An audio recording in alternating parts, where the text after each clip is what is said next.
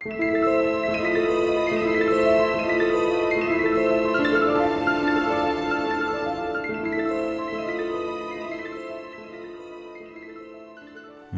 til Forlæst.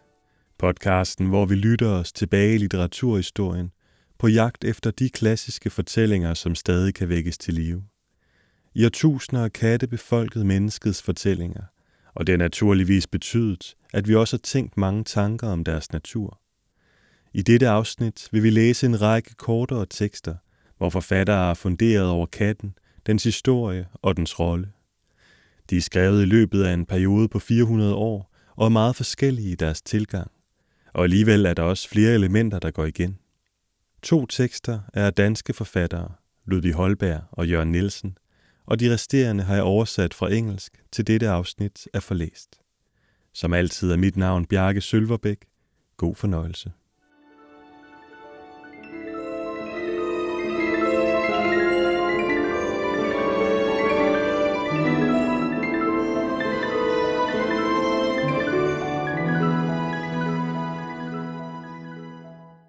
Heksekatten af Agnes Repelier Utallige legender samler sig om katten under overtroens maleriske århundreder, da mennesket var fattige på lærdom, men rige på levende forestillinger.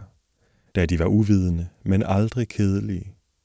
Selv efter at den mørke middelalder var lysnet, hvilede mørket stadig over misekattens sti, og der var ingen synlig opblødning af hendes lod. De historier, der fortælles om hendes trolske ondskab, har den samme gennemgående karakter i hele Europa. Vi møder dem med beskedne variationer i Frankrig, Tyskland, Sverige, Danmark, England, Skotland og Wales. Det var en forsinket skovhugger fra Bretagne, der med redselslagende øjne så 13 katte danse i ugudelig glæde omkring et krucifiks ved vejkanten. Den ene dræbte han med sin økse, og de andre 12 forsvandt på et øjeblik. Det var en kulbrænder i Schwarzwald, der en nat hørte mærkelige lyde i nærheden af sin tørreovn, og stod op og trådte ind i en lysning. Foran ham, ubevægelige i måneskinnet, sad tre katte. Han bøjede sig for at samle en sten op, og sang Gildas relikviet, som han bar ved sit bryst, faldt fra sin knækkede snor ned på jorden. Straks hang hans arm hjælpeløst ned, og han kunne ikke berøre stenen. Så sagde en af kattene til sine ledsagere, af hensyn til hans kone, som er min gudmoder, så lad ham gå, søstre. Og næste morgen blev han fundet liggende bevidstløs, men uskat på tværs af skovvejen. Fra Skandinavien, hvor Frejas smukke hvide katte engang blev hedret på lige fod med Odins ravne og Thors geder, kommer fortællingen om den hjemsøgte mølle, hvor i der hørtes frygtindgydende festligheder om natten, og som to gange var blevet brændt ned til grunden pinseaften. Det tredje år tilbød en tilrejsende skrædder, som var from og modig og holdt vagt. Med kridt tegnede han en cirkel på gulvet, skrev fadervor omkring den og ventede tålmodigt til det blev midnat. Da sneen flok katte sig lydløst ind med en stor gryde med bag, som de hængte op i pejsen, hvorefter de satte ild på kævlerne under den. Snart boblede og syede baret, og katten svingede med gryden for at forsøge at vælte den. Skrædderen jagede dem væk, og da en kat, der lod til at være deres leder, forsigtigt søgte at trække ham uden for den magiske cirkel, skar han hans pote af med en kniv. Herefter flygtede de alle hylende ind i natten, og næste morgen så mølleren med glæde sin mølle stå uskat, og det store hjul dreje lystigt i vandet. Men møllerkonen lå syg i sengen, og da skrædderen sagde farvel til hende, gav hun ham sin venstre hånd og skjulte under sengetøjet den højre arms blødende stump. Det er også en skandinavisk version af den evigt berømte historie, som Sir Walter Scott fortalte til Washington Irving, som Monk Lewis fortalte til Shelley, og som vi i en eller anden form finder udtrykt i et hvert lands folkefortællinger. Historien om den rejsende, der i et forfalden kloster så en procession af katte sænke en lille kiste med en krone på ned i en grav. Fyldt med redsel skyndte han sig fra stedet, men da han nåede sin destination, kunne han ikke lade være med at berette det under, han havde været vidne til, til en ven.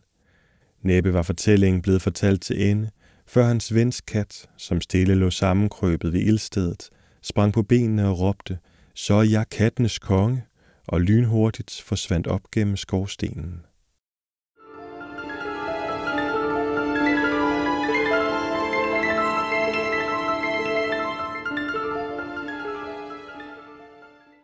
Kattens fremskridt fra en katteskildring af Henry Harvard.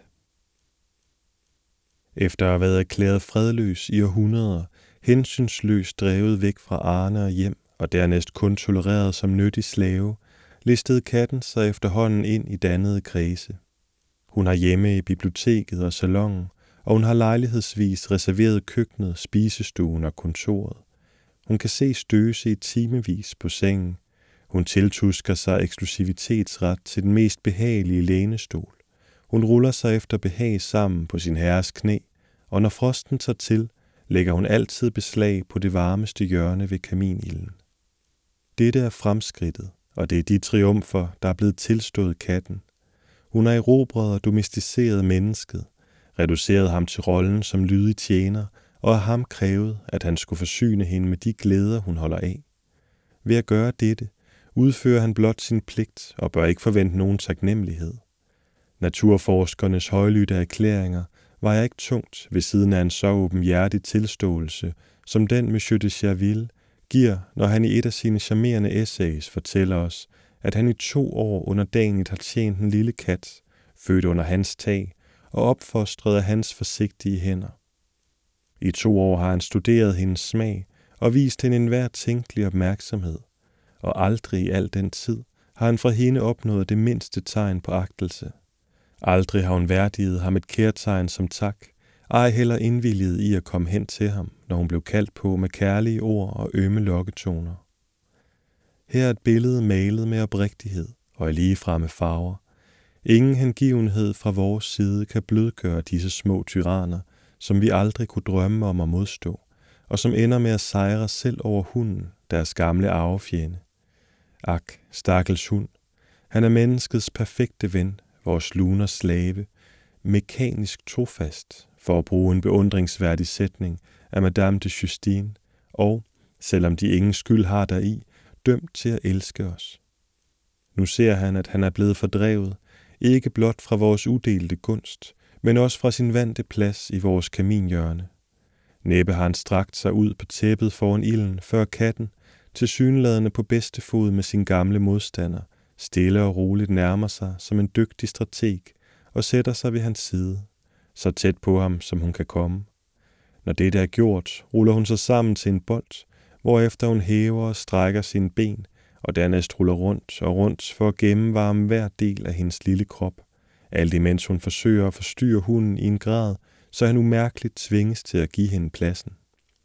Det stakkels dyr stikker halen ud af syne, dernæst sine poter og sin næse, og da han indser, at han stadig er i vejen for katten og ikke ved, hvordan man modstår sådan en raffineret indtrængen, beslutter han sig endelig for at forlade den varme ild og søge tilflugt i et køligere hjørne af rummet, hvor han kan sove i fred.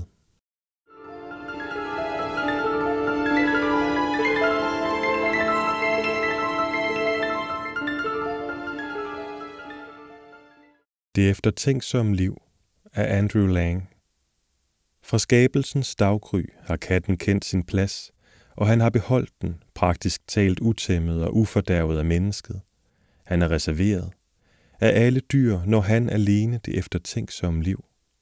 Han betragter tilværelsens jul udefra, ligesom Buddha. Katten foregiver ikke at nære medfølelse for os. Han lever alene, hævet over andre, sublim, i en vis passivitet. Han er overordentligt stolt, og når han bliver gjort til genstand for samtale, vil han kaste et håndligt blik og så forlade det rum, hvor snakken finder sted.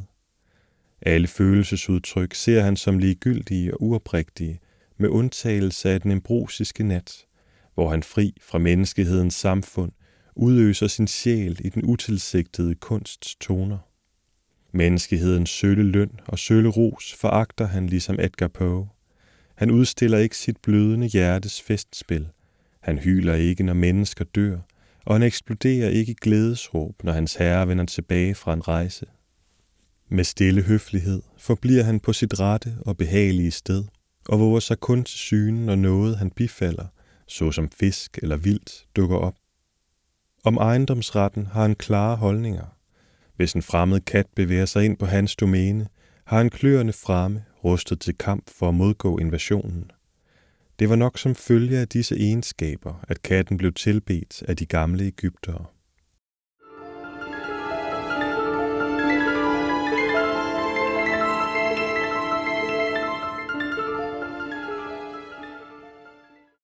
En påskyndelse fra Monsieur Damakely af Chateaubriand. Jeg værdsætter kattens uafhængige og nærmest utaknemmelige ånd, som forhindrer hende i at knytte sig til nogen.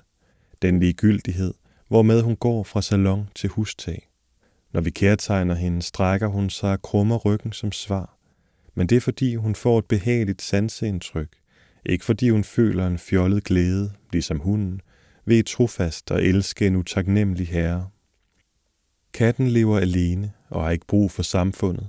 Hun adlyder, når hun vil, lader som om hun sover for at se det klarere, og krasser alt, hvad hun kan lægge sin pote på.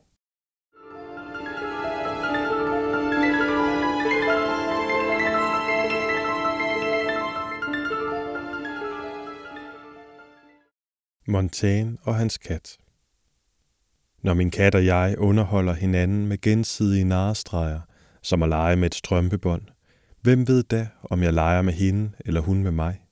Skal jeg konkludere, at hun er primitiv? Hun, som kan indlede lejen eller sige fra lige så vel som jeg kan? Ej, det kan nemt blot være, fordi jeg ikke forstår hendes sprog. For katte kan uden tvivl tale og resonere med hinanden, og at vi ikke når til enighed, og hvem ved, om hun ikke ynker mig, når jeg er dum nok til at indgå i hendes leje, og ler og påtaler min tåbelighed i det, jeg fjoller rundt for hende, når vi to leger sammen.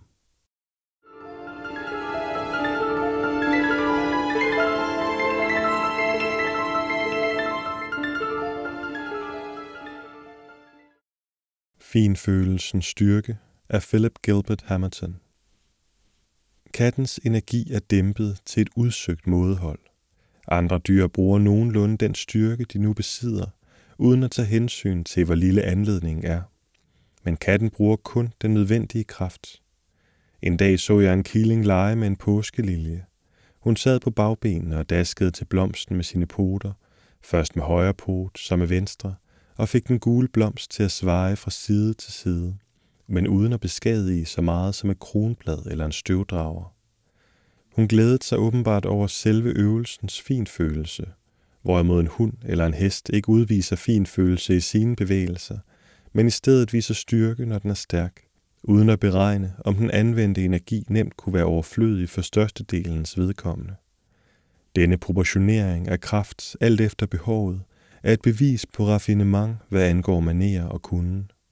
Hvis dyr kunne tale, vil hunden være en brysk, klodset, åbenhjertig, ærlig kal, men katten vil besidde den sjældne ynde, det er aldrig at sige et ord for meget.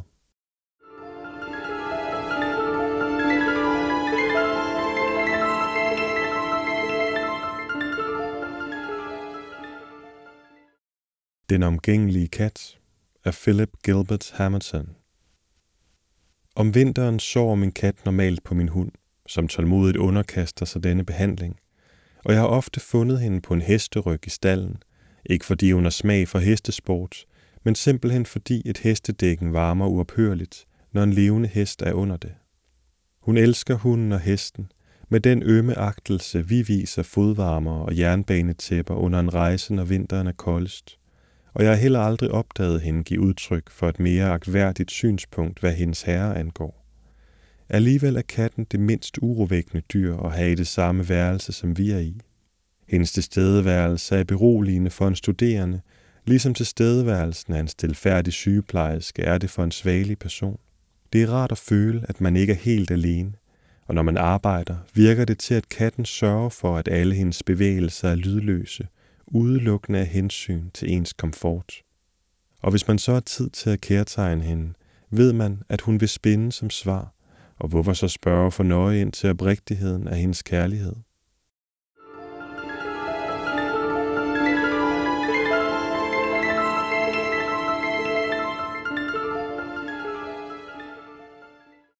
Epistel 120 af Ludvig Holberg Til stjerne, stjerne.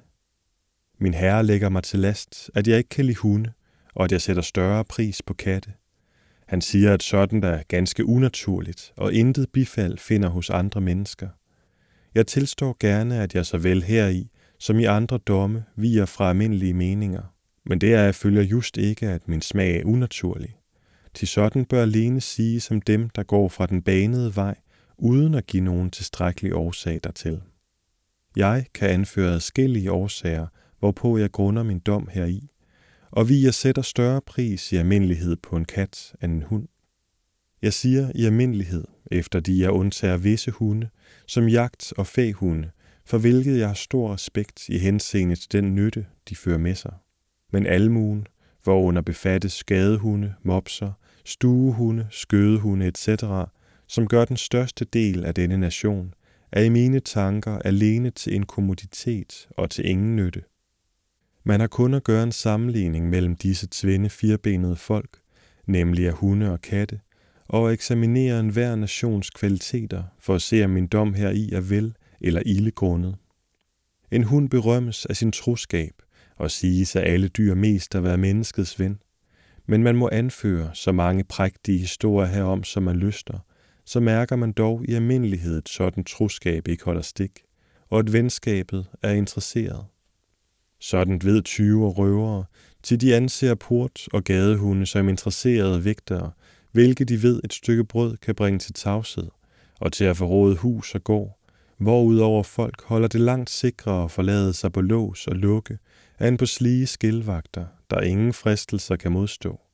Vel kan der findes nogen, som imod sådan fristelse holder stand, men de samme er lige så rare som retskaffende filosofi blandt mennesker. En kat derimod giver sig ikke ud for at være ærlig, hygler også for ingen. Den har sine tanker alene festet til sit embeds forretninger, som er at rense hus fra utøj, hvilket den jura beli tilegner sig og afkorter i sin føde hos husherren. Sammenligner man disse dyrs andre kvaliteter, så ser man, at en hund er som en pikkelherring i et hus, en kat derimod som en ærbar og fornuftig domestik. Vel er sandt, at en katteunge er et af de nøjagtigste kreaturer på jorden, men sådan tilregnes alene ungdoms dårlighed, hvilken ikke var længe, men straks korrigeres således, at buffoneri forvandles til en filosofisk gravitet.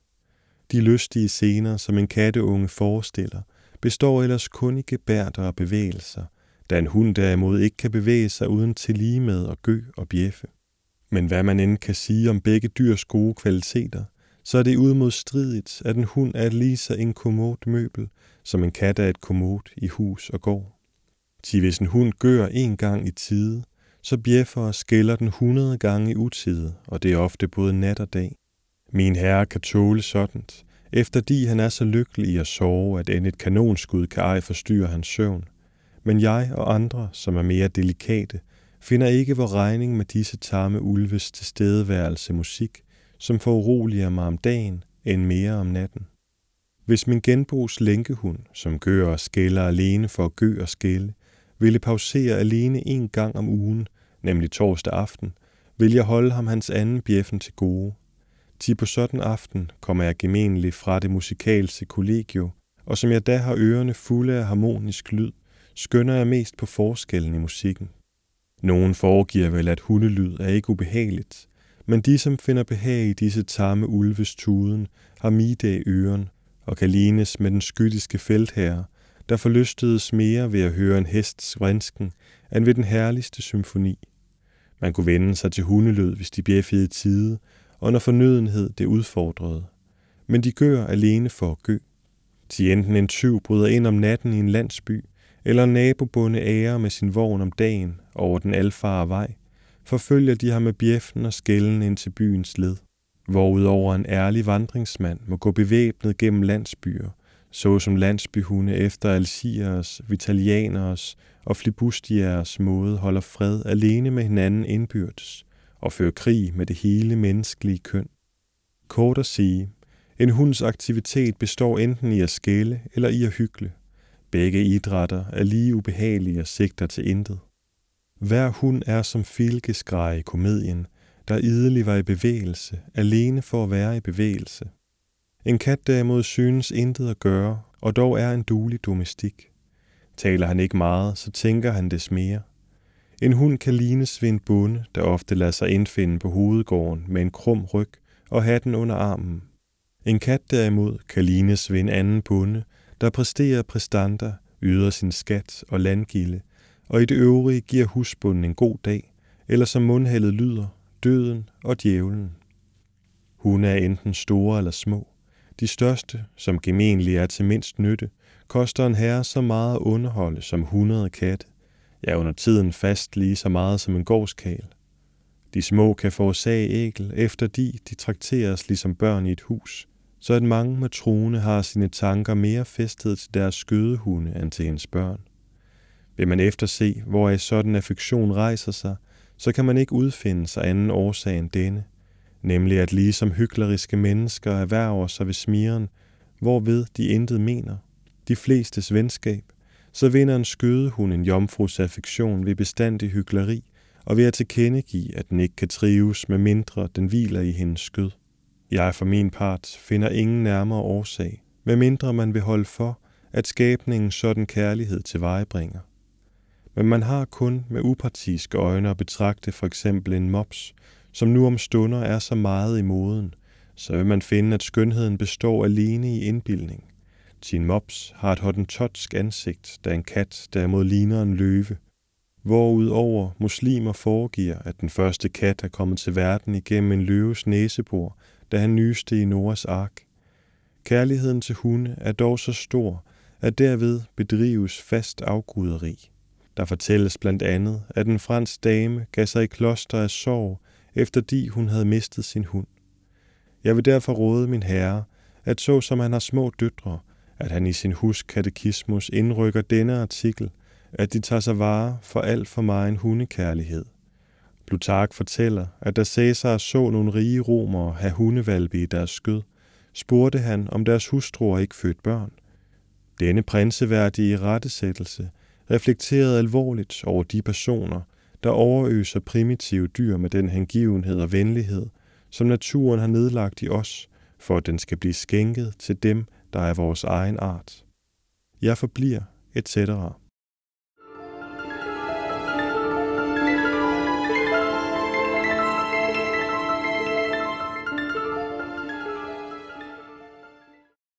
Hundens og kattens sind af Jørgen Nielsen der er mennesker, som sætter katten langt højere end hunden.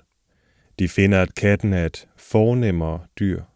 Mis er fix, elegant, sober, med sin lille person, salonfæg, i det hele taget en langt mere aristokratisk fremtoning end den støjende, voldsomme og prustende hund, og således bedre egnet til kæledyr for gamle, fine damer, der, meget forståeligt, holder af at se deres egen stilfuldhed og ro genspejlet hos omgivelserne.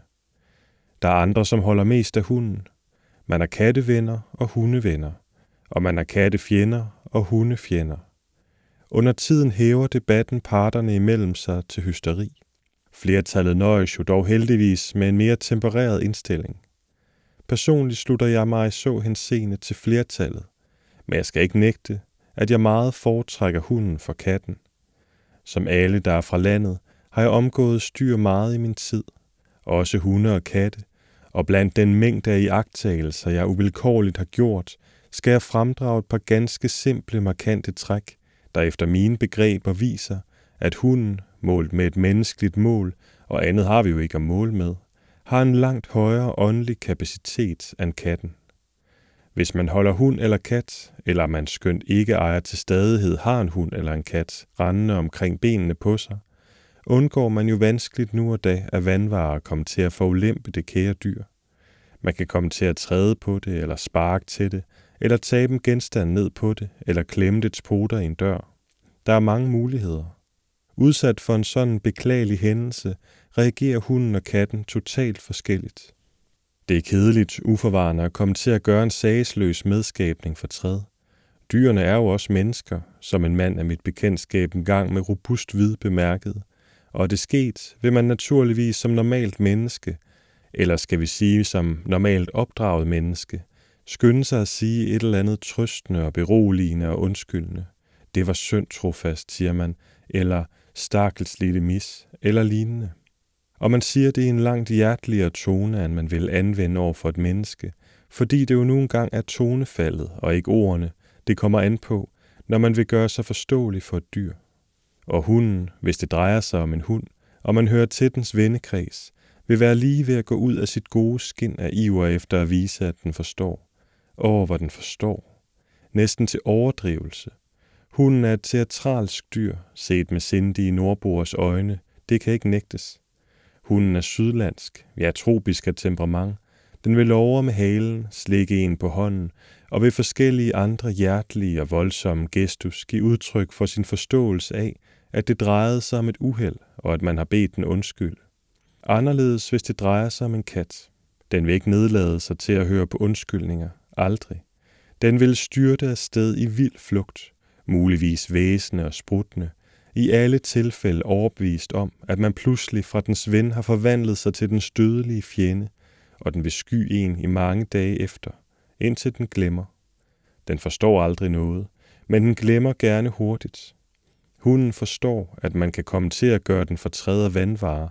Noget sådan ligger uden for kattens opfattelsesevne. Hunden formår at skelne mellem en forsætlig og en uforsætlig smertetilføjelse. Katten ikke. Det siger sig selv, at hunden ikke arbejder med disse begrebsforskelle under den intellektuelle form, jeg har givet den, men som følge af sit følsomme og hjertelige sind, forstår den rent fornemmelsesmæssigt på det fineste, hvordan landet ligger. Hundefjender vil antageligt hævde, at når hunden viser sig så venlig, når man har gjort den fortræd, skyldes det blot dens bekendte slaviske natur i almindelighed, og det er der til en vis grad noget om, men det er langt fra hele forklaringen.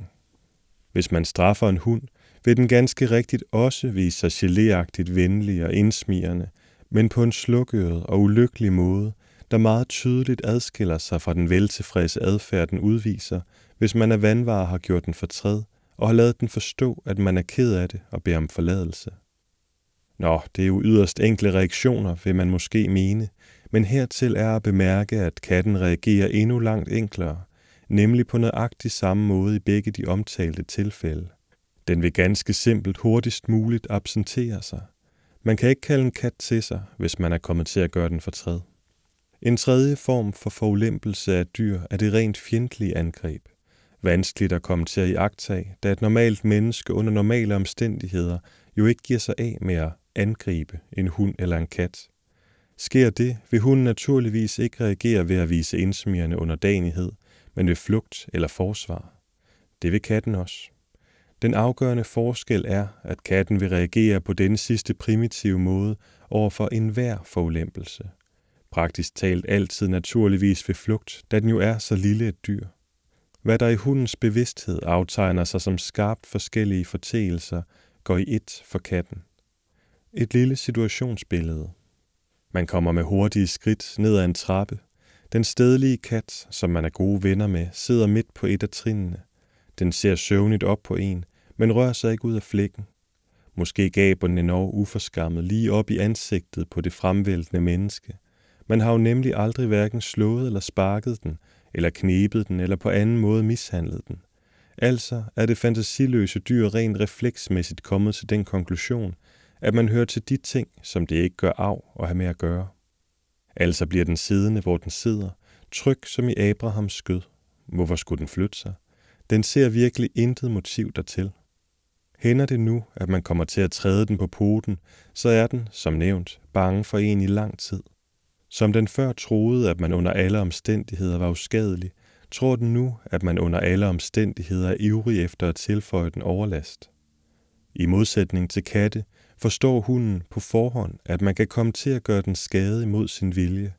I hvor høj grad man end er gode venner med en hund, skal den nok sørge for at komme af vejen, hvis man kommer styrtende lige imod den, og holde sig godt til en side, hvis man på anden måde gerer sig lidt voldsomt. Og det kan ikke indvendes, at forskellen skyldes kattens større tillidsfuldhed. Det er tværtimod ellers altid hunden, som er tillidsfuld, katten, som er mistroisk. Katten skældner kun mellem på den ene side det umiddelbart smertelige, på den anden side det umiddelbart behagelige. Den kender ikke som hunden til en finere inddeling af livets forteelser. Derfor kan man, som regel, heller ikke vende en kat af med at stjæle eller med at grise til i stuerne. Man skammer den ud, eller den får et dask, og så gælder det jo om at komme væk i en fart. Andet tænker den ikke derved. Den stjæler eller griser trøstigt på ny, så snart den kan se sit snit til det. Men en hund tænker en hel masse, hvis den har forset sig og er blevet skammet ud. Selv den mest forkælede hund bliver meget hurtigt vendet af med at stjæle eller grise til. Det er i almindelighed ganske overflødigt at straffe den for det. Den bliver så ulykkelig, blot man lader den forstå, at man misbilliger dens opførsel. Mange hunde er så følsomme, at man ville tale om psykopatisk overfølsomhed, hvis det drejede sig om mennesker. Hensigten med disse linjer er ikke, som kattens mange venner måske vil tro, at komme katten til livs. Jeg er virkelig meget indtaget i den. Blot er jeg fortrydelig over, at den ikke bryder sig om mig. De fleste af os er indtaget i enhver missekat, vi træffer på. Men det er ikke gensidigt. Katten er ikke indtaget i os. Vi interesserer den ikke. Man kan ikke komme til at stå i et personligt forhold til en kat. Katten er kælen. Det er det eneste menneskelige træk hos den. Men den er kælen på en mekanisk måde. Den er ligeglad, hvem der kæler for den. Katten er en lille, indskrumpet sjæl. Altid mistroisk krummet sammen over sit eget. Aldrig vendt åbent og hjerteligt udad som hunden. Den har et koldt sind, og man forsvinder ud af dens tilværelse, og man vender tilbage igen. Den nedlader sig knap til at lægge mærke til det. Hunden derimod. En hund husker en, når man for længst har glemt den. Har man været ven med en hund i ungdommens vor, og tilfældigt træffer den 10 år senere, så hilser den en med den gensynsglæde, der tilkommer en gammel ven. Den husker nøjagtigt karakteren af det venskabsforhold, der engang bestod, og som den aldrig vil svigte, og tager imod en i overensstemmelse hermed. Den skældner med takt og fin følelse mellem et virkeligt venskab og et mere tempereret, velvilligt bekendtskabsforhold. Den glemmer aldrig noget. Det er virkelig rigtigt, at en hund er mere trofast end et menneske. Men det er ikke rigtigt, hvad man også kan høre sagt, at en hund er lige så klog som et menneske. Det mangler der trods alt meget i. Det er følelseslivet, som er den stærke side. Det er ganske tydeligt, at dens intelligens, eller det vi uvilkårligt opfatter som intelligens hos den, udspringer af dens rige og stærke følelsesliv. Hunden har nerve, ikke alene i animalsk forstand, men i rent menneskelig betydning. Måske har hunden i virkeligheden et rigere følelsesliv end mennesket. Meget tyder i den retning, og men en og anden vel vil finde teorien, hvad skal jeg sige, menneskebespotlig. Der er noget gådefuldt og gribende ved den hengivenhed, hvormed hunden på godt og ondt hænger ved mennesket, i gode og onde dage. Forklaringen er jo ikke, at den er en snylter. Den er et uhyre vitalt dyr, som udmærket kunne klare sig i den vilde natur, men den vil nu leve og dø hos mennesket. Den føler et slægtskab. Det er som om den selv halvt er et menneske. Men hund hos sig er man ikke alene. Men det kan ikke nægtes, at hundens rige følelsesliv har sin revers. Hunden er mange gange lidt simpel, ligesom den menneskeligt set, som før nævnt, eller rettere sagt indrømmet, er noget slavisk af sig. Det er det, dens fjender altid fører i marken imod den. Der kan være noget vist sjasket og utæt og lidet stilfuldt over manifestationerne af dens voldsomme følelsesliv. Men nu må man jo dog heller ikke forlange, at den i alle hensener skal stå mål med de mest kredsende menneskeidealer. Hunden er jo dog kun et dyr.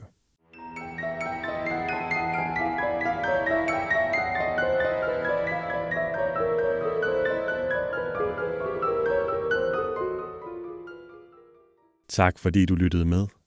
Hvis du vil vide mere om forfatterne og teksterne, kan du læse mere på forlæst.dk. Her kan du også skrive til mig, hvis du har kommentarer til afsnittet, eller har forslag til, at vi skal læse i fremtiden. På genhør.